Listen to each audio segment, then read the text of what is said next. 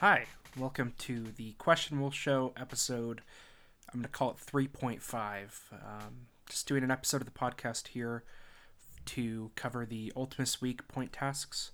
Going to go over the Tier 2 tasks 4 and 5, looking at award season as well as looking at the state of the playoffs here. Uh, it is the evening uh, of the 25th of May of Monday. I guess uh, early morning if you're on the east coast of the uh, of the Tuesday. But um, for me here, it's it's uh, nice right here in the evening. Just finished up watching all of the playoffs matches and ready to dive into some of the stuff about the playoffs. Looking forward towards the Ultimus and Ultimini and uh, the awards. Looking at the NSFL and DSFL. So that starts us off with um, point task one here. I'm going to go ahead and jump right into this, or I guess it's point task four, but the first of the two that I'm going to cover today. And that's um, number four in the uh, tier two section, where it says it's time. Uh, it's down to the final four, now down to the final two in both leagues. Uh, choose a playoff team that's not your own and recount how they got there. Um, I'm actually going to go over both of the teams in the Ultimini here because I think it's a really, really interesting Ultimini uh, Ultimini this season, and uh, really interesting stories for both these teams, and really fresh to see these teams both coming to the to the uh. It's the first Ultimini for the London Royals.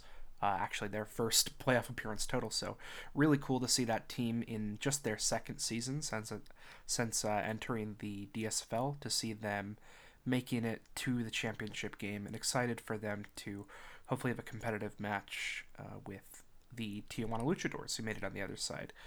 Nice to have uh, a whole different championship game from last season. I know you can sometimes have teams that go on uh, long streaks of you know having having championship appearances, and it's nice to uh, see both these teams come back here. Luchadors as an organization generally are not uh, not strangers to being in the DSFL uh, championship, having won the whole thing six times and um, yeah, I, I, feel like it's been a little bit of time since necessarily since the uh, Luchadors have been up here towards the top of competition, and they really have have uh, dominated this season.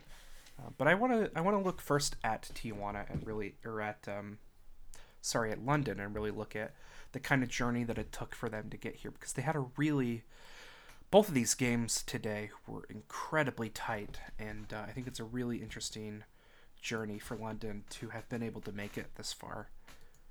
The London Royals made it into the playoffs as the second seed in their conference uh, and as the lowest seed in the playoffs overall.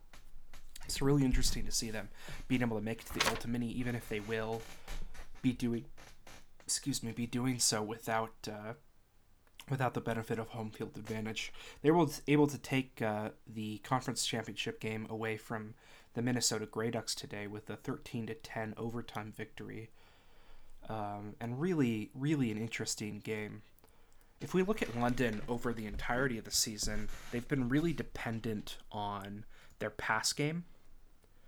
Um, they they rank uh, they rank last in rushing with only 1998 yards uh, on 449 attempts. Those both being the lowest in the league uh, at their respective uh, they have 13 touchdowns, which you know is certainly respectable, getting those those uh, red zone carries in for the touchdowns. But overall, definitely they uh, they have over a thousand yards less than the league leader.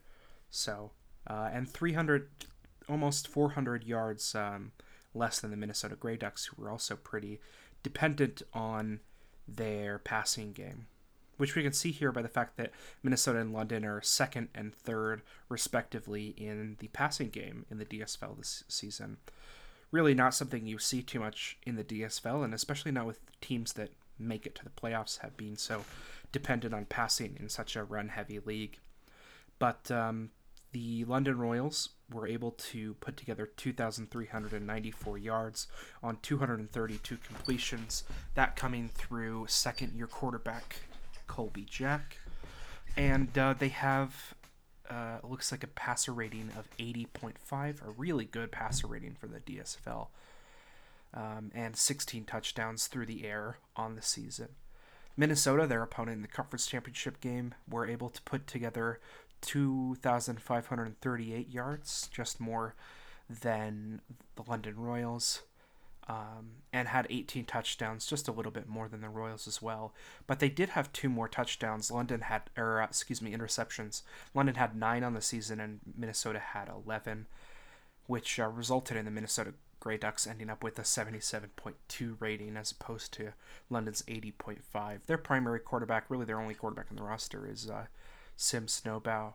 Um, and he's been having a pretty good season. Definitely uh, a lot more risky than uh, Colby Jack, but Colby Jack has been done has been doing a really great job of being safe and playing um, playing to keep London in the game. Of course, London uh, ended up with a six and eight record as opposed to Minnesota's eight and six record, even in a really tough, tight, uh, tight conference. So it really took until the uh, the last game of the season for London to be able to punch their tickets to the DSFL playoffs in the first place, which is really interesting because they started off the uh, beginning of the season. The uh, the first five weeks of the season, they were four and one, having wins over Kansas City, Tijuana, Norfolk, and Myrtle Beach. A lot of really great competition there that they were able to beat. Um, however, they lost to the Portland Pythons in that time, uh, and that was going to come back uh, that was going to be a uh, game they were able to split later in the season by winning against Portland in the 11th week.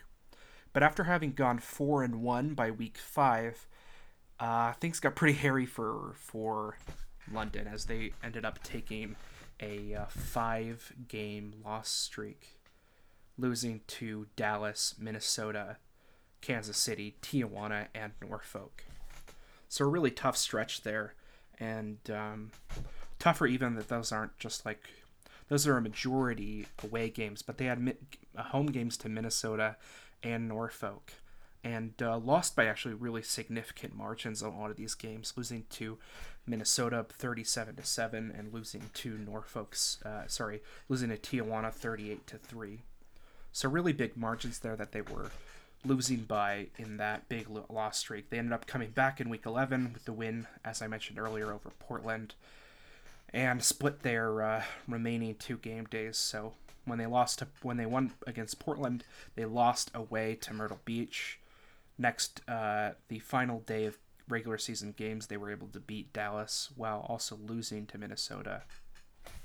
It really came down to the fact that Portland ended up stumbling at the uh, at the end of the line, losing both of their final games to end up 5 and 9. So London with a 6 and 8 record ended up just one game ahead of the third place in their conference.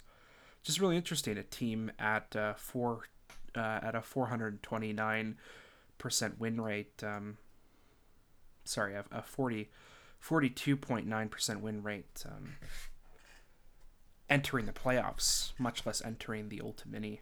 Their point differential on the on the season was was really bad. Like I said earlier, when they were losing, they were losing really really bad. So, uh, 260 points for on the season and 326 points against. They did manage to have a 5 and 2 home record, which is comparable to the number 1 seed in the conference which had a 5 and 2 home record as well. But Minnesota's 3 and 4 road record beat London's uh, three, uh, one and six road record by the two wins that ended up putting Minnesota in the first seed. Excuse me. So it was a tough game coming into Minnesota. Minnesota looking pretty similar to London, but uh, just like the better version. And uh, Minnesota really has a lot of great receiving options that helps enable their passing game London certainly has some uh, good receivers of, of, of their own, with uh, Nick Capricolin leading the way, the second wide the second year wide receiver coming back to the team with uh, almost 800 yards on the season. But really, overall, it, it looked like Minnesota would have the more sure hands and the ability to take over the game versus versus London, especially as the home team. But down the stretch, it was all tied up, leading to a 10 10 score going into overtime, where after a few uh, back and forths, the London Royals were able to ping in a 29 yard field goal by Datsun Fastball to take the 13 to 10 score, sending London to the Ultimini. When we look at what might have caused this result to happen, uh, it's really easy to, knowing that this is really a competition of two pass first teams, to look at the difference between the two quarterbacks in the night Colby Jack versus Sim Snowbow. And this really tells a lot of the story with Colby Jack completing 24 of 36 passes for 278 yards, with a touchdown on the night, completing a 99.1 uh, 99.1 passer rating, whereas Sim Snowbow only completed 18 of his 32 attempts for 161 yards, with an interception leading to a 56.9 passer rating. So when we look at the the slight difference in the um, the ability of Colby Jack to just play uh, a little bit safer and to to take a little bit r- less risks and be more reliable for the London Royals, leading to uh, a higher completion percentage. His completion percentage being 66.6% compared to Sim Snowbow's 56.3%. And uh, being able to score the touchdown, whereas Sim Snowbow ended up turning the ball over. Big difference you're seeing in passer rating, and a big difference that that played in the field, especially if you have a quarterback that's able to make more completions uh, miss less passes and uh, keep the chains going. It leads to a big difference in time of possession, a really critical stat when you're looking at what team's uh, performance has been. And the uh, the tale of the tape really shows a big advantage for Minnesota, or excuse me, for London coming out of this game. Whereas they were able to c- control the ball for 40 minutes and 52 seconds of the game, Minnesota only held the ball for 28 minutes and 56 seconds. Adding to the one interception as well as a fumble that they lost on the game, their two turnovers, uh, as well as uh, a disadvantage in penalty yards, and really just not being able to get the ball moving and that completion percent on passing attempts was the major downfall for Minnesota coming out of this game. So London are able to win it over uh, over Minnesota in kind of an unexpected turn of events for people keeping track of that conference. But in the end, uh, London was able to convert on their opportunities to take less risks, control the ball, take care of the ball, and uh, the win is rightfully theirs. And they are able to travel to Tijuana for the Ultimini. And when we look at uh, Tijuana on the other side of this, with a 10 and 4 win loss record on the season, that's a 71.4 win percentage. And uh, their point differential being 330 points for and 259 points against. Really, Tijuana controlled the season of the DSFL. They really were the vanguards of the league as a whole. Their 10 and 4 record bests the second best records in the league at 8 and 6, shared by Norfolk as well as Minnesota. So, really, a lot of teams kind of waddling in around the 500 area as far as win percentage, but Tijuana able to really, really have a strong season. They um, kind of turned around the same thing that London had. Instead of having big loss streaks, Tijuana managed their season by having two big win streaks. Uh, a, a four game win streak from weeks three to six, and a five game win streak from weeks eight to 12 the thing that kind of concerns me about Tijuana is when you look at what their losses on the season were. They had a really close loss to, to start out the season to uh, with a home game to Norfolk, going uh, and losing that game seventeen to six. They followed up the next game with a road game in in London, uh, their opponents this coming Ultimini, and lost that game thirty nine to sixteen. So a huge win for London in that area. Whereas uh, Tijuana was able to turn around their season from there, they still had a couple losses on the season that are concerning, losing to the five and nine Portland Pythons uh, in Portland, twenty six to twenty one, and then losing to the five and nine Kansas City Coyotes, again in Kansas City as well, twenty three to twenty. Now, a lot of their their game losses to teams with worse records, those losses to London, to Kansas City, and to Portland, those three games were all away games. So definitely something to look at with Tijuana controlling the home field and uh, having that advantage coming into the sim is really going to be um, something that they're happy to have because really the the losing the home field advantage can be such such a wild card in the uh, in the end result. But Tijuana were able to have a lot of success in a pretty balanced game plan.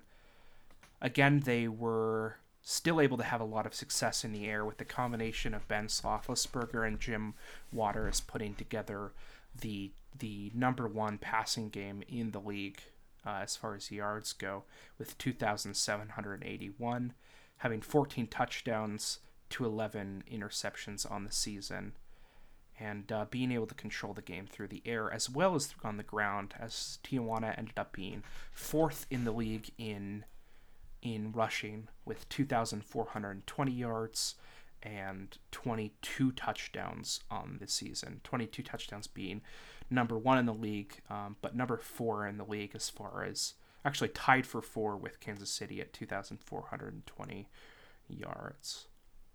Though uh, it took more attempts than Kansas City for Tijuana to reach that.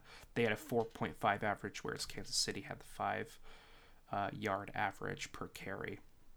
But overall, we see a team that was able to dominate the competition this season in the regular season and uh, exert their will in both the running and passing games with a combination of a lot of offensive weapons and players. Uh, when it comes to the defense, um, the Tijuana Luchadors are, are in a similar position to their offensive stats, where they're uh, they're first overall in offense and second or uh, second in their conference, third overall in defense um, being third overall in yards and um, second overall in passing yards, lagging a little bit behind in the rushing yards, looking actually a little worse than um, than their offense there in the rushing, but not by much. Over overall, they're pretty consistent on defense and able to come up with the plays they need. Uh, again, Tijuana just has a lot of players that can do a lot of things. Being able to have two quarterbacks that can come and be successful, having multiple running backs and wide receivers that can come in and be successful, and uh, to be able to adapt the, the other team and uh, really unleash a bevy of different game plans has been the story of their success overall for the season. So it was a little weird to see them come into the game with the Seawolves and struggle this much. Norfolk uh, has really turned it up towards the end of the season, and I have to applaud them for that. Um, but this game just didn't really seem like a typical Tijuana game. For one, it was really low scoring with the uh, both teams. This another overtime game, so both teams were tied up at 13 at the end of regulation time, and it really came down to one thing for the Tijuana Luchadors, ending up winning this game 16 to 13. Because when we look at some of the important stats that we looked at for the London Minnesota game, it doesn't look like Tijuana should have had the advantage coming out of that. They lost in the time of possession war with only 31 minutes and 14 seconds to Norfolk's 39 minutes and 35 seconds. They lost big in the penalties war with seven penalties for 45 yards, whereas Norfolk only had three for 25. What it really, really came down to was a red zone efficiency, and especially efficiency in the kicking game. I think that comes a lot down to Norfolk employing a GM kicker bot versus having the human kicker. Really, an important thing that thing that teams should be looking to have and secure so that they don't um, get kind of undercut by the same same things that impacted Norfolk in losing this game.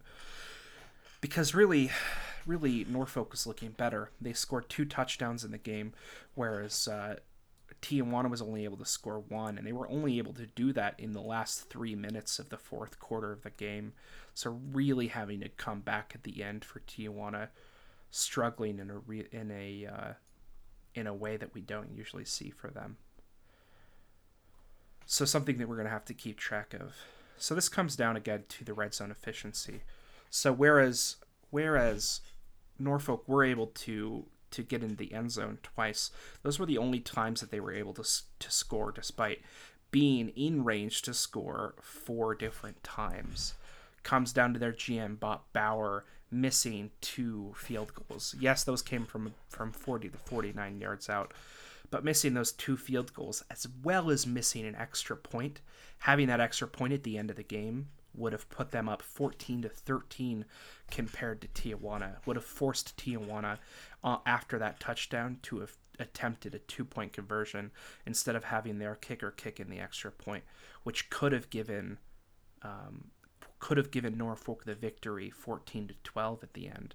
But missing that extra point, missing that short dink field goal really, really hurts uh, Norfolk coming into overtime and then they had the attempt to the uh, one of their two kicking attempts was in overtime, which they missed, which gave Tijuana the opportunity to come back and kick the field goal to win it. When we look at the other side, there was actually four different kicking attempts for for Tijuana. They were in range to score five times and were able to convert on that four of those five times with their kicker small going one and one on their extra points after their touchdowns. Critical to be able to secure those extra points as we saw for Norfolk, and going two and two out of two in field goals of 30 to 39 yards, and one of two in field goals of 40 to 49 yards, and being able to pick up that 36 yard field goal in overtime to ice the game, to end the game for Tijuana and send them to the Ultimini. So Tijuana is really going to be looking at getting back on top, getting back to fighting form, being able to control the field and control the the game against London. London is going to be looking to continue the same things that they were able to do against Minnesota. That's controlling time of possession, controlling and being careful with the ball, being able to find those those short passing uh, attempts to to keep the field open and keep the clock running on their side and keep putting them in position to score. Whereas Tijuana really is going to have to look at being more careful with the ball. They um, another stat I didn't discuss earlier in the game with Norfolk is that they did have two turnovers, two interceptions made by Jim Waters um, to Norfolk's zero inter- uh, zero turnovers. So taking care of the ball from passing position is going to be really important for Tijuana because we've already seen London can take advantage of that.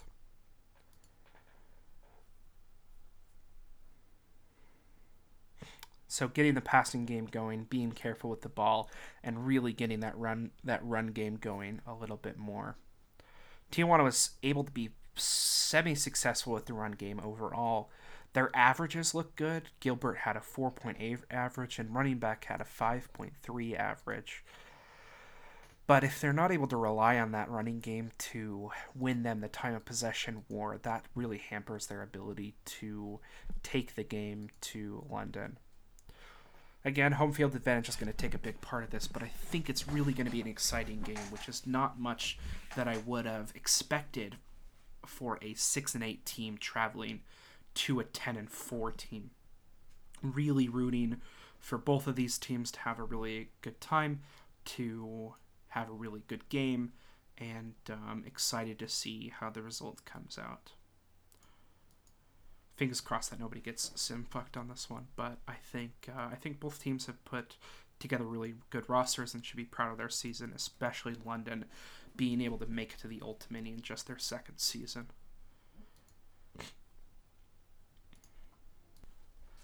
with that task done and taking way more than the uh, 10 minutes that I needed to, to for that, I'm going to move on to the other point task that I wanted to cover, that being the uh, fifth point task on the list. Um, the task about awards, which says that award season is a big part of the off-season festiv- festivities. Take the stand for one or more players that are not your own and argue why they should receive awards glory. They can be your teammates or anyone in the league. Uh, and I wanted to look more at the offensive positions. I think, uh, for one, those uh, those positions are easier to look at for somebody that might not have as much experience with defense or with the sim or what really makes a big impact on that side of the ball. Um, I think we can kind of we have a lot more information about offense and a lot more stats coming through the sim about offense to be able to understand who has really put in the work and who has really deserves the awards at the end of the season, at the end of the regular season. So looking first, I think uh, for me is really interesting as a as a rookie on the offense to look at the offensive rookie of the year. Unfortunately, Takasu Nakamura for myself, I don't think is really in the competition. Um, you know, I'd love them to be considered at all and to be looked at, but I think when we get down to the stats, it really doesn't make sense to be putting in Nakamura for that award. So I think that leads us to go ahead and look at what comes down to for me is uh, two two players that we should really look, be looking at, and for me that's Jeffrey Phillips, the tight end, uh, fullback in the system, but the tight end for Orange County, and Acura Skyline, the running back for the Yellowknife Wraiths. Both people that have had uh, really good seasons, and both people who uh, I've been able to follow through the season and think definitely deserve uh, the chance to be nominated and considered for the award.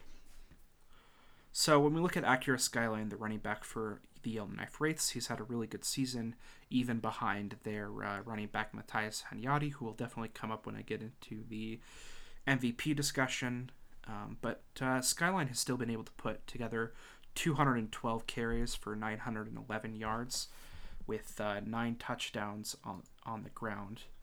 And then through the air, we're looking at uh, him pulling in 34 catches for 358 yards and another tu- another touchdown through the air. So really successful on the ground and on the air as a, as an option for Yellowknife.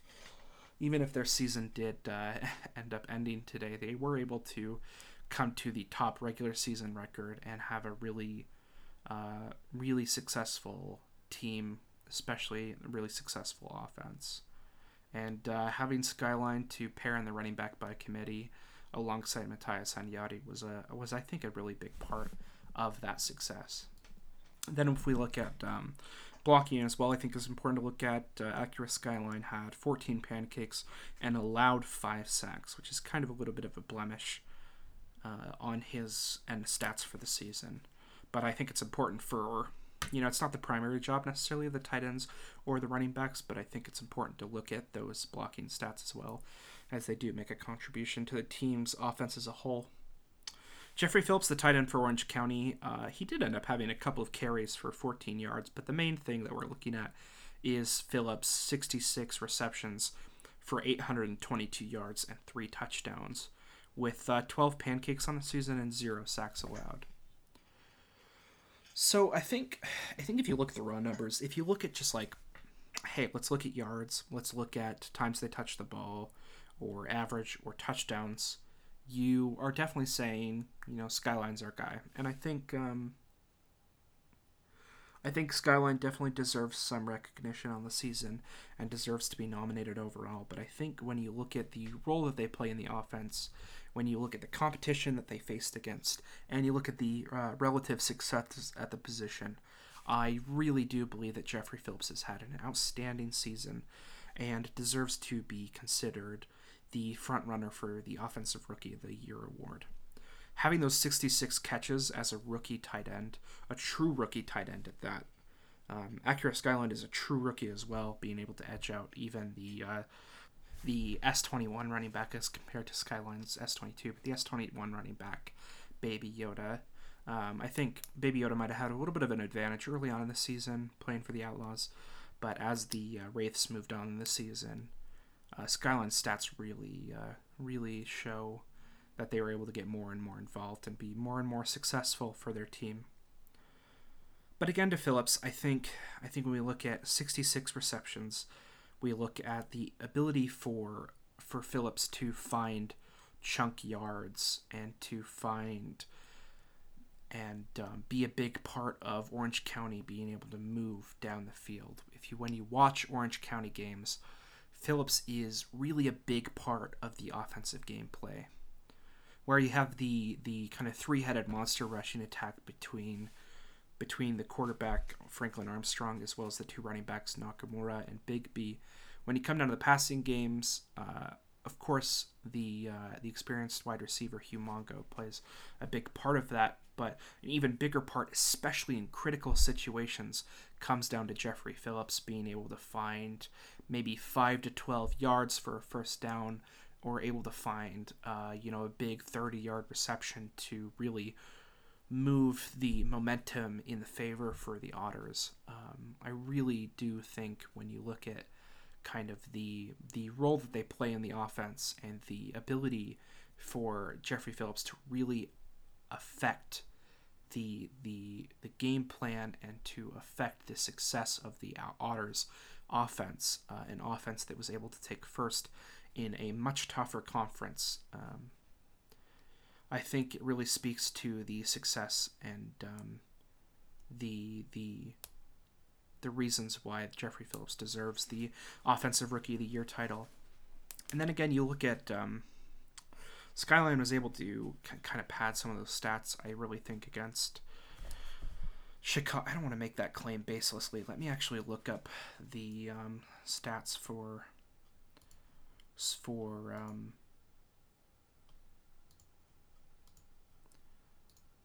for Yellowknife versus Chicago. But I know uh, Yellowknife was able to face Chicago later down the season after they'd traded away their uh, quarterback and. Um,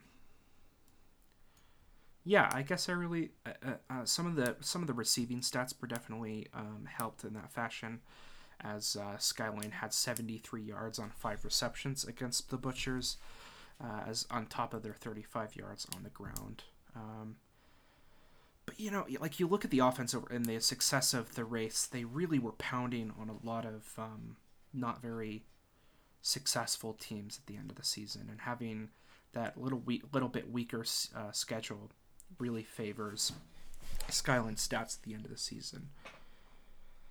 In the end, I think uh, I think you could end up putting the award towards either of these these uh, rookies. I don't think we should necessarily count.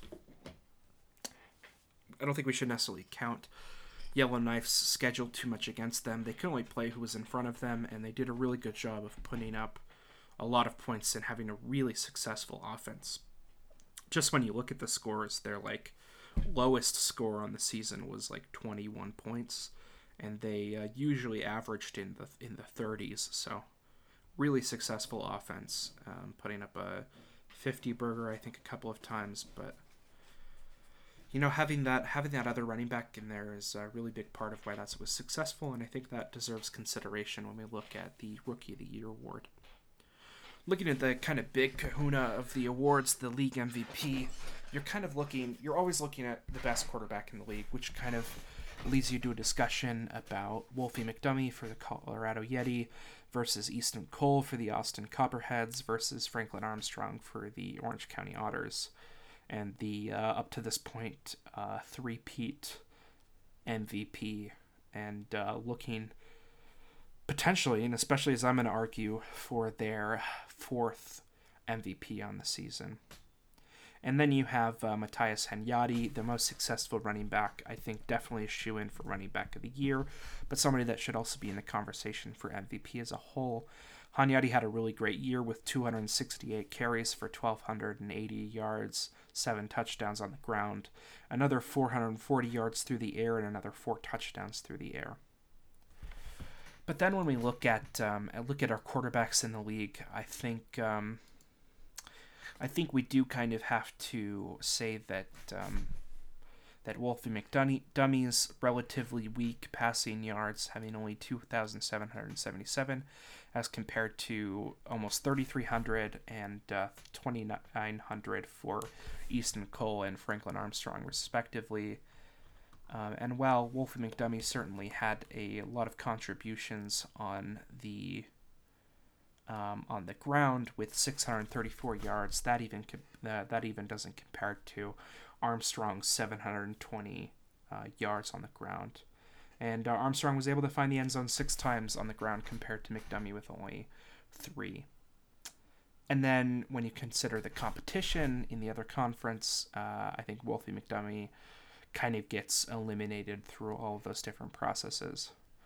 So that kind of brings you down to Easton Cole versus Franklin Armstrong. Easton Cole having a, uh, a certainly much more successful season through the air, with uh, 50 more attempts through the air, resulting in almost uh, almost 400 yards more through the air, uh, and uh, 26 touchdowns as compared to Franklin Armstrong's 17 and uh, really having a great year, being a huge part of why Austin Copperheads were able to come back into the playoffs after having a, a really poor first end of the season.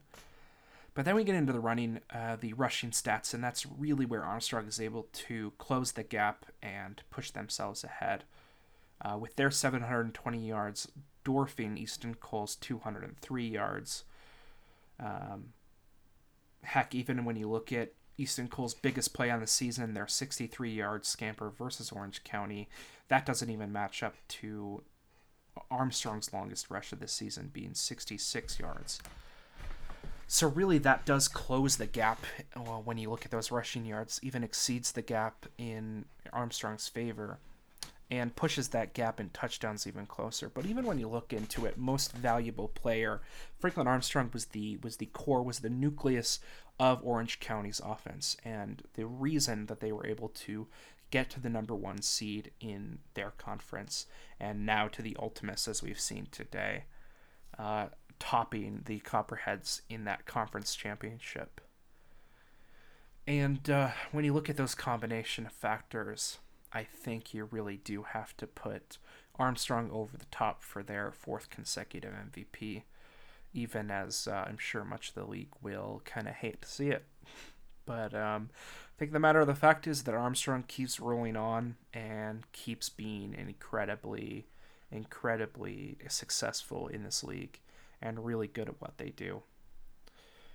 Um, I don't want to leave out Hunyadi uh, totally. I think you know having that um, over 1,700 yard season in combined yards having that 11 touchdowns in combined between rushing and uh, receiving, I think is a really great season for Hunyadi. I think ultimately success at the quarterback position maybe means a little bit more to a team and uh, I don't want to harp on it too much. Again, I don't know how much the awards committee really does take this into effect, and I don't think we should just always have award winners be coming from the ASFC, but maybe not having the best competition to go against all the time can hamper your awards results. In the end, I think it'll be a really interesting race to keep tracking. I think Easton Cole and Matthias Hunyadi had really great seasons, and really looking forward to seeing what they can do next season as uh, they'll be taking another step forward. Well, uh, Armstrong, unfortunately, due to regression, will be taking maybe a little bit of a step back. But, you know, they hit regression this season again. Who says that they can't go for a fifth award? As much as I would, uh, I think more than anything, I would love to see the reaction to that result than anything. I want to go over the DSFL awards as well, real quick, even if I've already covered through my 10 minutes. Uh, it looks like I'm going to go ahead and make this a, a 45 minute podcast, anyways. So I apologize to whoever's grading this, but I have to have enough uh, filler to compensate for all the pauses and ums and ahs that I have. So enjoy uh, enjoy my far from sultry voice for a little bit longer. Looking at the same war- awards for the DSFL again, we're going to be talking about uh, MVP and uh, the offensive rookie of the year. Uh, both co- uh, just both sections that I think um, I can contribute a little bit more to the conversation. Um, even though it is league overall MVP, it's it's going to be an offensive player, and we just have to know and accept that from this point. And uh, you know, when we're talking about overall offensive awards in the in the DSFL, we're we're we're going to be talking about rushing. Just kind of the fact of the matter with the cap, uh, running backs able to be a lot more successful than quarterbacks in the simulation for the DSFL. A lot of really interesting running backs and a lot of uh, really interesting stories when we look at the running backs for the DSFL. There was uh, there was six players this season. They were able to have over 1,300 rushing yards. Really great seasons for a lot of different players. When you look at the rush leader, that being Tequila Sunrise for the Norfolk uh, Seawolves, they were able to put up 1,469 yards, but I really am going to discount them from this race for their four yard average. They had 364 attempts on the season. And, uh, yeah, just weren't able to build enough of the yardage lead and only put up seven seven touchdowns compared to some other people in here being able to build up a little bit more. But that yardage average really hurts them, not being as efficient as some of the other running backs. When we get down to the two most efficient running backs, and I think the running backs that we should be maybe looking at for our league MVP, that comes down to, uh, I believe it's Andrew Nova. Uh, sorry if I'm wrong on that, but uh, Nova, the running back for Kansas City, and uh, Jones, the running back for the Dallas Bird Dogs. Both of them were able to have uh, seasons that ended in yardage averages of over five yards per carry, and uh, finished with over 1,400 yards. In fact, they were only separated by seven yards, as uh, Nova had 1,410 yards and Keyshawn Jones had 1,403. And they both did that on the same number of carries 268 carries for both of them. What kind of uh, ends up making the separation here at the end is going to be the touchdowns. Nova was able to, to find the end zone nine times, whereas Keyshawn Jones was only able to find the end zone seven times. So I think that's really going to make the difference. And uh, yeah, I think uh, Nova's going to be able to end up pulling in the DSFL MVP. I believe that is if they are active. I haven't actually looked in and seen it their most um, their most recent update. Um, I just kind of wanted to discuss this based on the stats that we have so far, but that could definitely make it make a difference. I believe that there is a rule that was passed during this last off season that um, did mandate that award winners had to be active players. And yeah, that's pulling up that that um, update there. That's definitely going to hurt Andrew Nova. Impressive that they were able to pull out that performance on just 171 TPE. But that's a 171 TP that uh, they last accrued uh, in their final update in March 7th. So uh, let's go ahead and give it to uh, Jones then. I believe that they have updated much more, uh, much more recently. Yeah, they uh, finished an update on the uh, most recent update, the 23rd. So, you know, even if they ever they were those two touchdowns back, they uh, we kind of have to give it to them.